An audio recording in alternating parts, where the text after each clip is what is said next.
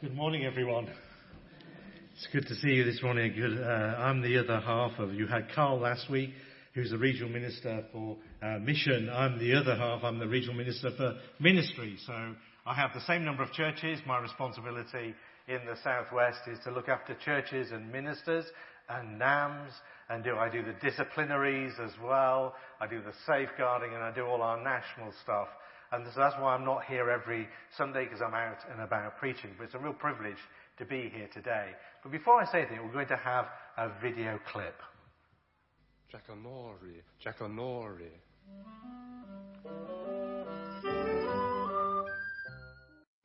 How many of you can remember Jack and Jackanory? Yeah. Uh, when I was a when I was a child, we used to come home and have to do a little bit of homework. And as soon as that music came on, it was a time to stop and listen to the story. And you, you can remember all the different characters. Bernard Cribbins, remember Bernard Cribbins? 111 different stories he shared. And there was uh, Kenneth Williams, and there was all sorts of uh, people. And it started in 1965, I think, and, I, and, it went on and on and on. My children remember people like Rik Mayall uh, reading the, the story. And it was always a special time that the children's programs are about to start. And I just wonder with the disciples, when uh, they were going around their business and Jesus says uh, one of two things. He'll either say, you know, the kingdom is like, or I'm going to tell you a story. You can imagine what was happening. There they were. Simon, sit down. Peter, shut up. Mark, you sit over there. Jesus is going to tell us one of those stories a parable. And they were all there waiting.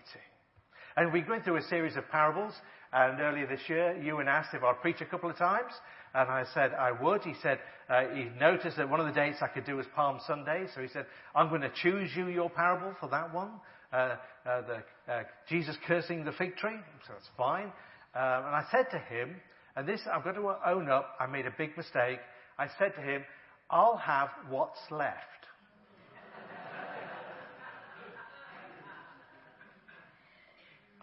If we can have the PowerPoint up, please. Thank you. I will have what's left. Well, I'm just going to illustrate here.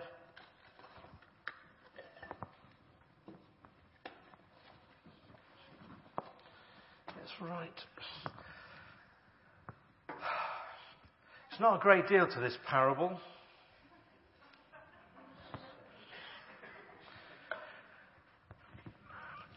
Who on earth of you lights a candle and puts a bowl over it? How many of you? Right, next parable. Here we are. I've got some soil in here. The farmer, let's see what seeds these are. Uh, sweet peppers. Let's plant some in. So we're told that the farmer plants some seeds in, let's push them down. He waits day and night and they grow.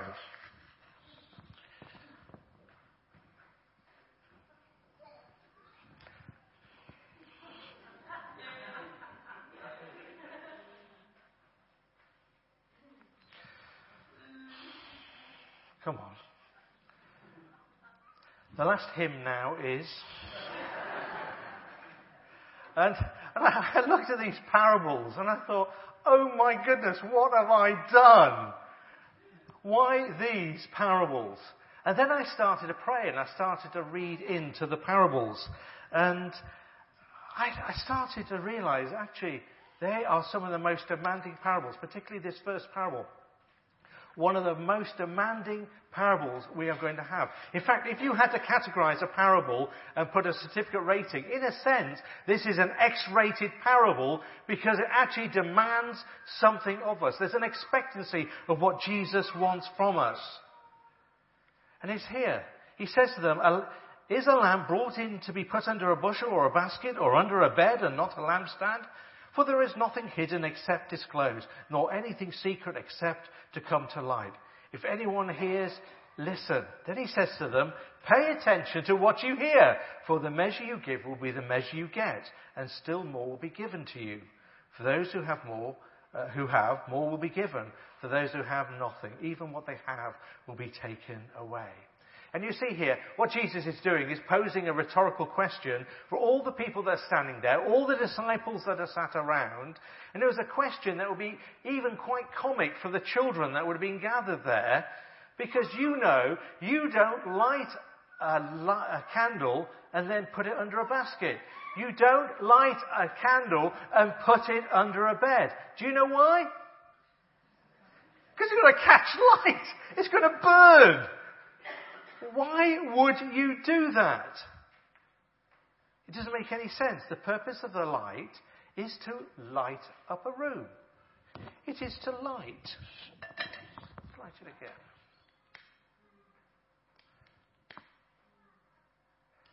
That's the whole purpose of the candle. To light. You, you elevate, you put it up on a stand so the light will be trans- transferred all around the room. You'll put it in the most prominent part of the house. You'll put it on a stand to improve its uh, output. So what do you do? You actually elevate the lamp. Bingo, says Jesus. That's what I want you to do. So, is he talking actually of a lamp? What lamp is he talking about? Should the lamp be put on a stand? Should it be hidden? What sort of light lamp should be shining? What sort of response is Jesus asking of us? What is the light? Well, if you read through the scripture, through the Old Testament and the New Testament, you will discover that it's actually uh, a common metaphor that's used through Old and New Testaments. And there's an understanding, a symbolic understanding of uh, light and God and His presence. It also is sometimes used in the fulfillment of His word, uh, of His uh, word. But is this simply a light for the presence of God, or is it a light for a fulfillment of His word? Or is it something more? Is He guiding us towards a specific lamp? If you go to uh, verse uh, 21, he, he says to them, Do you bring a lamp to put it under a bowl or a, a bed? Instead, don't you put it on a stand? If your Bible is like my Bible, it says, uh, there, do you bring or was it brought? Which makes sense, doesn't it? You bring a lamp into a room, unless you have one a very unusual lamp that has its own legs and walks itself in, which would be really strange. You actually bring the light into the room. The wording in Greek is actually even more confusing than that. It says, uh, the, "Does the lamp come?" You can see why it's not translated directly. It says, "Does the lamp come. Now, is he talking about a specific lamp? A particular lamp? Does it come of its own accord? What could Jesus possibly be referencing here? Well, if you skip on in the scripture to John 1, it says the true light that gives light to everyone was coming into the world. You see, Jesus is the light. He is the light of light. God introduces Jesus as the light. And a little later on the chapter, he, he records this. Jesus says, I have come into the world as a light that no one who believes in me should stay in darkness. And see that word there, come? That word is exactly the same Greek word that we have in Mark 4. The lamp Jesus is talking about is himself. The lamp. The lamp does not come to be put under a basket. It is not there to be put under a piece of furniture. It is to be put on a stand. So, in answer to Jesus' rhetorical question, the place and the purpose of my coming is that you, he says to the disciples, you put me in a prominent place in your life. Jesus is saying, obviously, you don't hide a lamp under a bowl. He says, I come to be elevated. The proper response to God's coming, the response to the Redeemer, the hope of Israel, the hope to the world, is that you elevate Jesus. But then we get to verse 22, then it gets a little bit more cryptic. And it says there, for whatever is hidden is meant to be disclosed, and whatever is concealed is meant to be brought out into the open. What's he saying here? Well, if you read Mark's Gospel, sometimes uh, he, so Jesus does something miraculous, and then he says to them, Don't tell anyone, keep it a secret. And Jesus has been going about his ministry for just well, he's halfway through his ministry. He's been around for 30 years as well. And the disciples and a lot of people would know that he isn't that well known in the locality. Even though he's the Son of God, the Saviour. And you can imagine the disciples saying, Hey Lord, why don't you put yourself on the stand? Let everyone see who you are. But what Jesus says here in verse 22 is, uh, well, parents know this and they understand. Sometimes there's a time and place for something to be revealed. Now I'm going to take you back to Christmas time.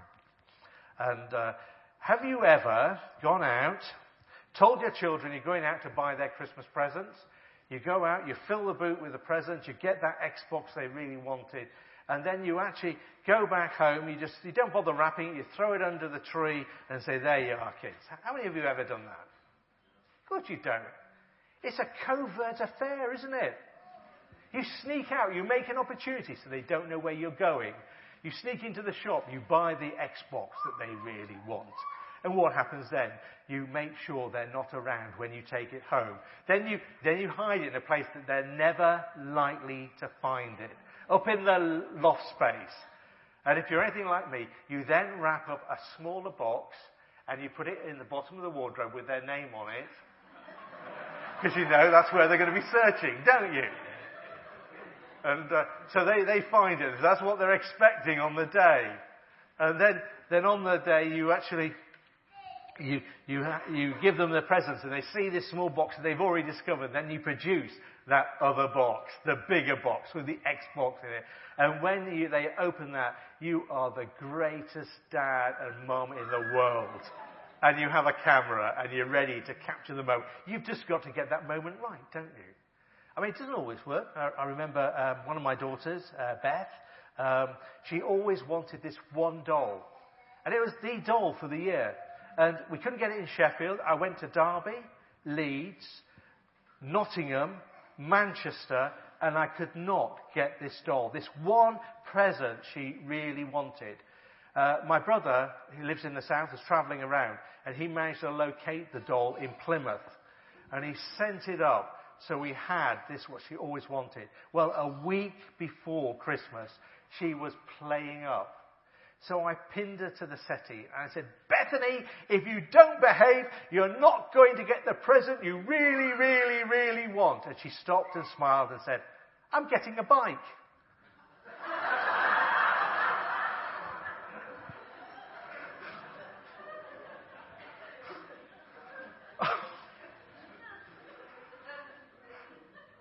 Sometimes you want the perfect unveil. She was pleased when we unveiled uh, the doll, and she was also disappointed she didn't get a bike. But, but this is what Jesus is saying about himself.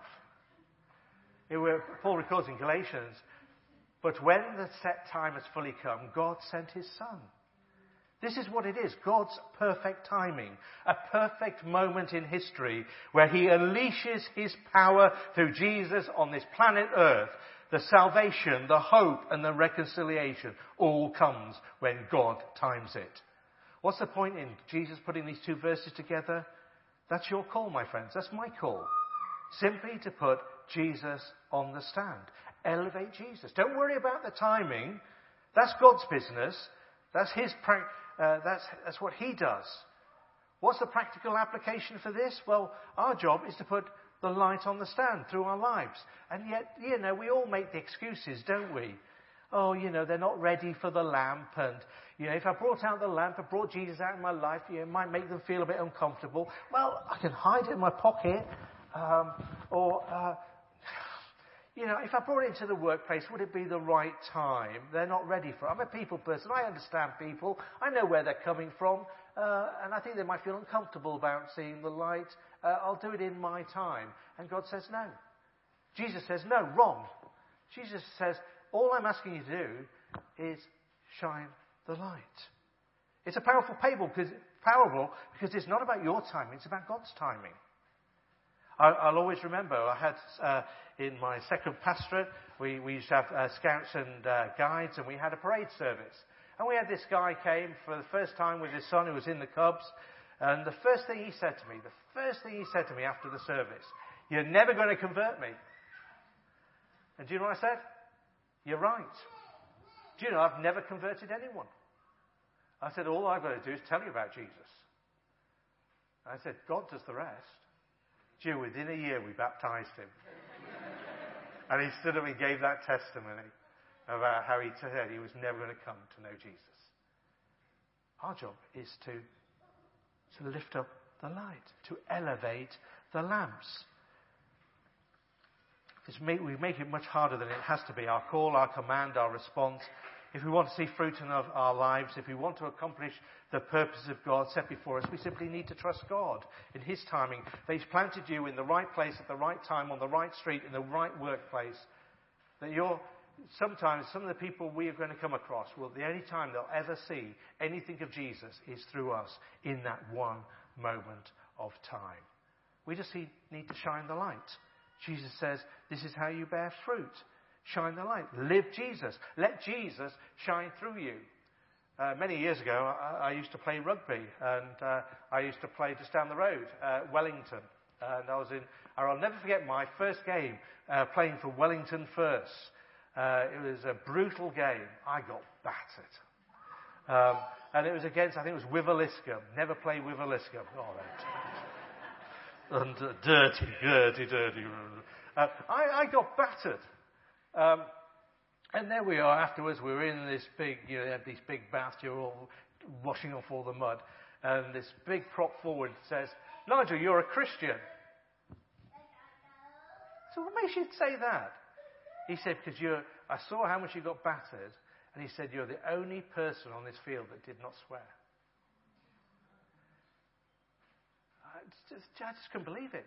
He recognized that just because I didn't swear. There was a downside to it. Do you know the club would never buy me a beer afterwards? I always had a, a pint of orange juice. It was always there waiting, for Nigel's pint of orange juice. Bless them. And, uh, uh, elevate the lamp. Elevate it in your home. If you want to see impossible things happen, elevate Jesus. And let the light shine. Now is the time to do it. That's the first response. Shine the light. Elevate the lamp. It's an urgent call. But we also need to live the truth. See what it says in verses 23 to 24. If anyone has ears to hear, let them hear. Consider carefully what you hear, he continued. With the measure you use, it will be measured to you, and even more. Look at those back to back phrases. Anyone has ears, then he said, let them hear. Be careful what you hear. Be prepared to what you pay attention to what you hear. Now, there's something about the, uh, to, we need to understand that the, the culture in which Jesus was talking to was a hearing culture, a listening culture. We're not a listening culture. You, you can tell that. Um, just go on the tube train. No one ever talks to each other. If you're ever in a crowd and you don't want to speak to anyone, what do you do? We ignore people, but we just use our, our phones. And Sarah would tell you that I'm not great at listening. She says, I can never work out whichever, what is your deaf side, because whatever side I'm at seems to be the deaf side. and gentlemen, you, you know the story, you know, and this is, this is classic for me. I own up, please, I do own up. Uh, Nigel, you're going into the village. Yes, I'm going into the village. He said, well, will you, uh, will you mind popping into Co-op? There are other supermarkets out there. I'll just let you know. So I pop into Co-op. I said, yeah, I'll go into Co-op. What do you want? She'll say some uh, tomatoes, uh, eggs, cheese, and milk. I get to Co-op, and I'm sat stood there thinking, tomato sauce, onions, broccoli, and I think it's milk you know, and, and you, you know why? Because I've got a phone with me. I can text her. It's a good job I can't read her mind. No, I can read her mind. I know exactly what she's thinking. When she re- receives that text, what did you want? he didn't listen again. Do you know, I can say all this today because Sarah's not here. Sarah's actually on a sponsor cycle ride for, uh, for the hospice this morning. Uh, 40 odd miles, bless her. Uh, I've got to pick up the pieces later. Um, but you know, we've got to live the truth. That's, that's what we're asked to do. And listen. Did you know that when Jesus was speaking to those first listeners, only 3% of people living in Palestine knew how to write or read? And if you ex- expanded that to the Roman Empire, they reckon there was only 10% would actually know how to read and write. And a lot of those would only know how to write their name and read their name. So they had, it was an oral culture. And so they had, uh, one scholar said, this is a culture where they spoke to be remembered and listened to be memorized. This is the way that they lived. So when Jesus said, let them have ears, uh, let them hear, he was, uh, and saying, be careful, pay attention. Because he's not just talking about the act of listening. A little early on in the passage, just before that bit we had read to us, it says there, this. He told them, the secret of the kingdom of God has been given to you, but to those on the outside, everything has, has been said in parables, so they may never see, but uh, may ever seeing, but never perceiving, and ever hearing, but never understanding. Otherwise, they might turn and be forgiven. What's that about? But now he's started to separate hearing and understanding. And you can hear something, and it sometimes doesn't take root in your heart. Now he's taking it to a different level. And he says uh, in James, do not merely listen to the word and so deceive yourselves. Do what it says.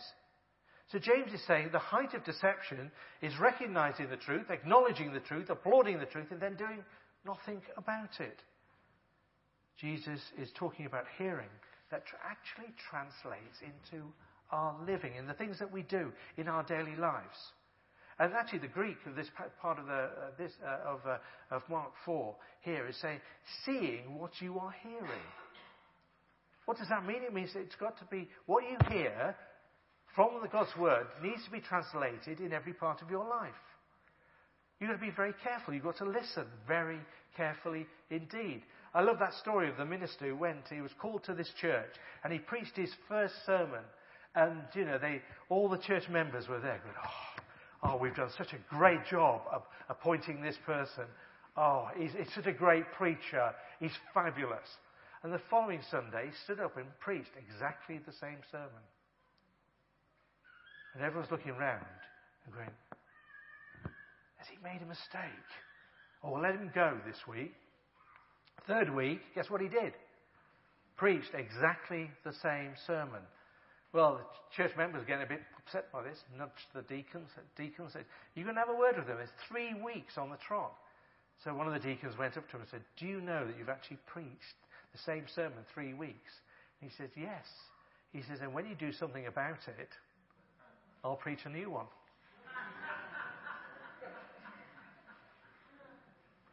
what we hear, we've got to put into action and actually do. You cannot live the truth unless you uh, have heard and been exposed to the Word of God and that you are satur- saturated in the Word of God. And that's why it's important to be here today. We're sitting under the Word of God asking, Lord, what does this Word mean to us? How does it impact on our lives? How, how can we live out what you want us to be? Because careful hearing ought to translate into careful living. It starts with hearing here in the church. And guess what? It comes right back down to you shining the light, loving the truth, meaning that you interact with the Word. Maybe at the beginning of the year, you were one of those many Christians, and I've come across them, many of them, who decide that throughout the year they're going to read the Bible. You know, they, they have different patterns. They've got apps you can download, programs they can get, and uh, or they divide. I've known one person count up the number of pages and divide it by 365. So I'm going to read this number of pages, and and they get stuck on January the 8th. You know the ones? And then, then they get start feeling guilty about it that they're still stuck on January the 8th. And uh, what what's what happens is that they don't really progress any further. Don't worry about getting stuck on January 8th. Just open up the scriptures. What is God saying to you? Open up daily God's word and just allow that to feed and med- uh, meditate through your lives.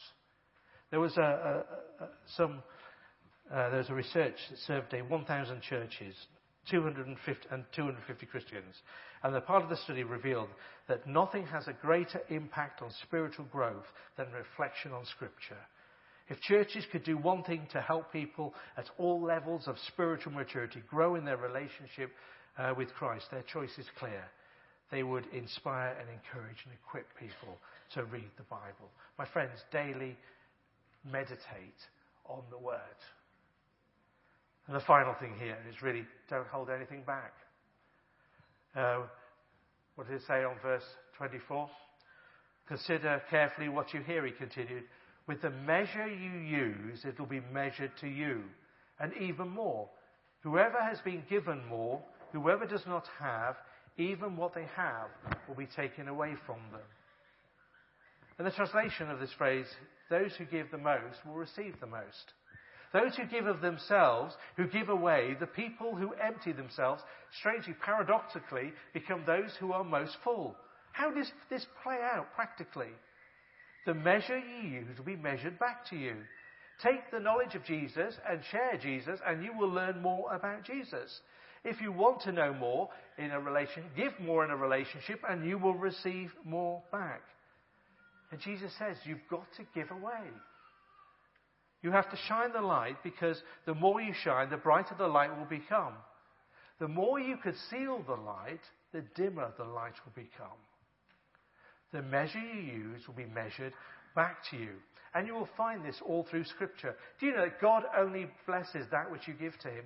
Those things that you hide from Him, He cannot bless. Jesus says, uh, God is good, He's worth trusting. Don't compartmentalize things and say, I'll give God this and I'll hold this to me. No, God, you can't have that. You're never going to grow and develop. God wants us to hold nothing back. He wants us to lay our lives, the whole of our lives, on the table and says, Lord, accept me for who I am. Because the more we give, the more we receive back. This plays out in church community. Uh, I remember uh, arriving at uh, one of my churches and I got to know this person, and he said to me after a few weeks, he said, Do you know, I, I don't really belong to this church. And I, I said, Why? I said, he said, Well, I've been trying to be involved. Uh, well, sort of. And he said, uh, I just don't feel I belong. So I said, How long have you been coming? He said, 23 years. And I said, And what have you given in to receive back? He said, Nothing. I expect to be just receiving he didn't want to give. Maybe uh, I've come across people who've tried life groups or fellowship groups. They didn't quite connect, so they didn't bother any further. The measure you use, the measure you give back. We can talk in life of church membership. You know, uh, being on the fringe and not willing to commit into that. The, measure you give, the measure you'll get back, the more blessing it will be. Those on the edge of uh, the church in baptism. Well, I, I, I really want to do it, but I'm not quite sure. The measure you give, the more you will get back. That is the promise. That's what always happens. What about where you are in your own uh, life with Jesus? The more you give, the more you'll get back. What is God saying to you today? Jesus is saying this is how it works in the kingdom of God. It's interesting that C.S. Lewis, on uh, the final page of a book, if you've never read it, it's worth reading, um, which is uh, The Mere Christianity. On the final page, he says this The principle runs through all life from top to bottom. Give of yourself, and you will find your real self. Lose your life, and you will save it. Submit to death, death of your ambitions and favorite wishes every day, and death of your whole body in the end. Submit every fiber of your being, you will find eternal life. Keep back nothing. Find what? Well, what do you, what do, you do with light, truth, and life? The more you have, the more faith you have, the more you believe Him, the impossible becomes possible. There is a warning here. If you're not willing to do that, you will lose it. Uh, it's quite interesting that uh, if you're hearing the truth but not responding to the truth, that opportunity to respond will grow smaller and smaller and smaller. And God challenges us to respond. What about that second parable? Well, run out of time. Step four, simply, I think the main thing about the second parable of the seed is that you know, in the kingdom, God is in control. And we should not forget that. Wherever we are in our personal lives, in our relationship with Jesus, God is always in control. He never leaves us or f- forsakes us. And that is the great truth. I'm going to pray now, and then we're going to sing again, and we're going to sing a song that we've, always, we've already sung, which is uh, be still for the presence of the Lord. Quite often we finish a service with a a great hymn of worship to, to go out there. But I just feel really led that we should be singing that again. Just allow and meditate on the word again as we sing that and we'll remain seated. And just allow God to speak in and through our lives and know that His presence is here. So if the group would like to come up as I, as I pray. Thank you.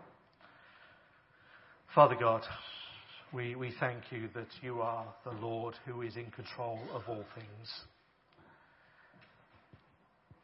Lord, we bring ourselves before you. We come into your presence. And we know that we have a responsibility to elevate the light. It's so much easier at times, Lord, in the situations we find ourselves to simply put it under a bushel, put it under a pot. But Lord, we just pray that you will reflect and shine through our lives, through our living, through our actions, through the words that we say, through the conversations that we will have in this coming week. And we just pray, Lord, that you will speak into the situations we will find ourselves in. And as we come before you now, as we come in a minute, as we uh, sing this song again, we pray as we come into your presence that your light will shine in and through. Reveal that which needs healing. Reveal that which needs to be dealt with. That you, we may be the people you'd want us to be. That we may hold nothing back and live for you. Lord, we offer you ourselves now in the name of Jesus. Amen.